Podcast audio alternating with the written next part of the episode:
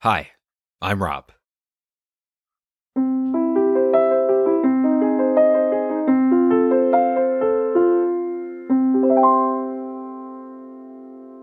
Tale number 10 Parmesan cheese makes Mike sad.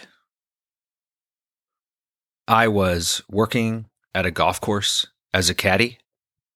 A caddy is the person that carries the golfer's bag around.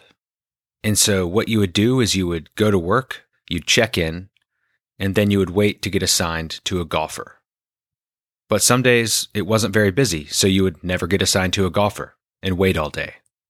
I would usually bring a book or my iPod, and there was this guy named Car Wash Mike that would hang out with the caddies while we were waiting. He wasn't a caddy, he did not work at the golf course.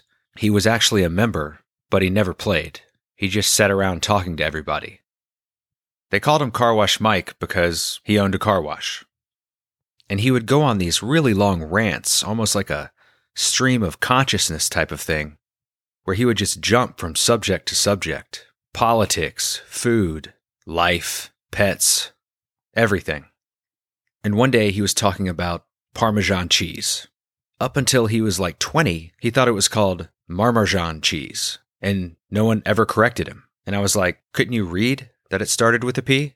And he was like, yeah, but that's still how I thought you said it. And then one day, someone corrected me. And for a while, I started calling it Parmesan cheese, but I just didn't like the sound of it. It didn't sound appetizing to me. It didn't sound delicious. But I can't go back to calling it Marmesan cheese.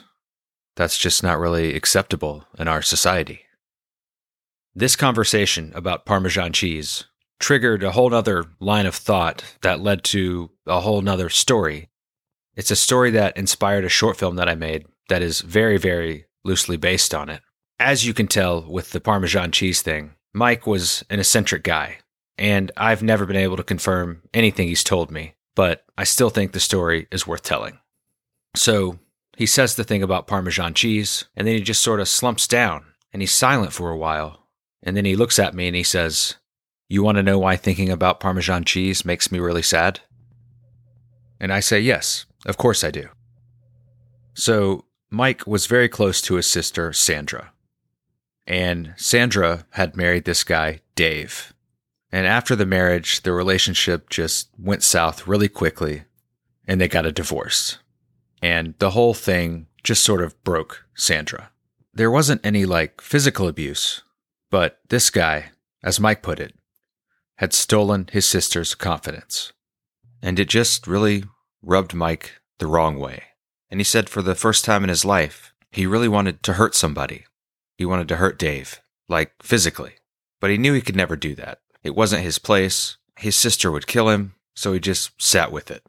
But his sister got worse and worse and sadder and sadder, and he just couldn't get it out of his mind. So he started thinking of ways that he could, like, punish Dave without actually physically harming him.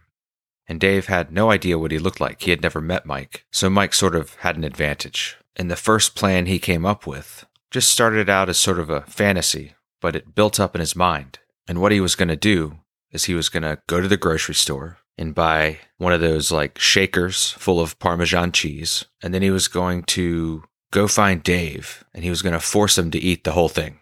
And he wasn't going to tell him who he was and he wasn't going to tell him why he had to do it. And he thought that would just really freak Dave out, which is what he wanted to do. He wanted to unsettle him. He wanted to steal his confidence. He wanted to turn his world upside down, like Dave had turned his sister's world upside down. So he went and bought some Parmesan cheese. And then he found out where Dave worked, and he waited for him to leave one day, and he followed him home. And he parked across the street from Dave's house, and he waited in his car to get the confidence to do what he needed to do. It wasn't coming to him, so he opened the Parmesan cheese and ate a spoonful of it just to see what it was like and he realized it was delicious and that it really wouldn't be that difficult for someone to eat a whole jar of Parmesan cheese. He also started to think about what would happen if Dave just said no. Was he going to like hold him down and force feed him this Parmesan cheese? Basically, Mike realized his plan was terrible, so he drove away. He also mentioned that he just deeply regretted that he had even thought of the idea, that it was such like a boyish thing to do, and that his sister would really hate him for it. and that he wasn't helping her out at all. He would actually probably be hurting her. So he just totally walked away from that idea. And like a year went by, his sister was not really recovering. She was just deeply depressed and struggling. And the cycle sort of began again, where Mike wanted to punish Dave. And he thought about it for a while, how he could do this without ever having to risk physical altercation. How could he rock Dave's world psychologically? So he came up with a new plan. He would follow Dave around and he would take a photo of him out in public.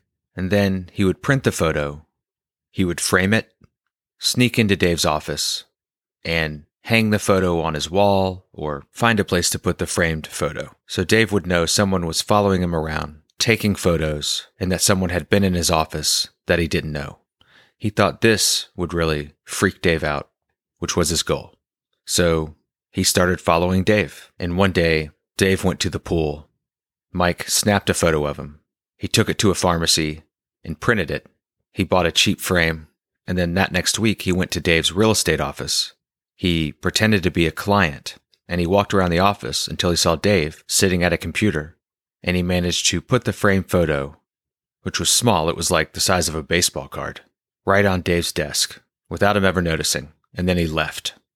He had accomplished his mission. So now he's done this thing. He's satisfied.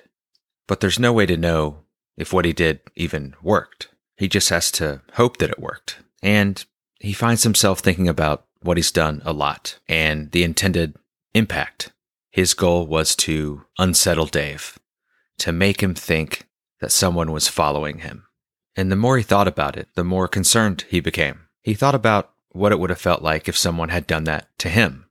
It would have really freaked him out. He would have always been looking over his shoulder. And then he thought, hey, what if someone did that to my sister? It's the kind of thing that could break somebody. And then he started really regretting what he had done. He had put all this energy into causing harm. He had essentially given up on his sister and was focusing on this loss of a person. But she was still around. She was still a person. And he could have put all that energy towards being a good brother, being a friend. And that's not what he was doing. And it ate away at him for like a couple of weeks. And finally, he decided he had to go tell Dave what he had done. Because if Dave was like spiraling out of control, well, he had to stop that. So one day he goes up to Dave's office and he waits outside for Dave to have his lunch break, which he usually did at a picnic table out there. And Dave goes out and sits down and starts eating his lunch. And Mike walks up to him and says, Hey, I'm Mike. You were married to my sister, and I'm the one that put the photo on your desk. And Dave says, What photo? And Mike tells him, Listen, I was really mad about how you had treated my sister. And so I, I did this thing. And again, Dave is like, I have no idea what you are talking about. So they go into Dave's office.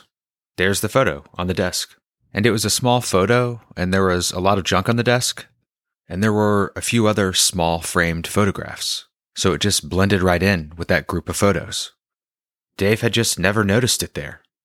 And he was like, Oh, yeah, I just didn't notice it. Mike's pretty embarrassed. And so he apologized Dave was actually really understanding, and they said he was really sorry how things had worked out with him and his sister, and that he was trying to become a better person. He forgave Mike and wasn't going to call the police, which would have definitely been the reasonable thing to do. And then Mike left, and it was over. Well, it wasn't completely over. Mike knew he had to tell his sister, and he did. And it was really upsetting. And she stopped talking to him for several years and their relationship was still very strained. And that's why it was the biggest regret of his entire life. And now, every time he thought about Parmesan cheese, he thought about his sister. And he got really sad.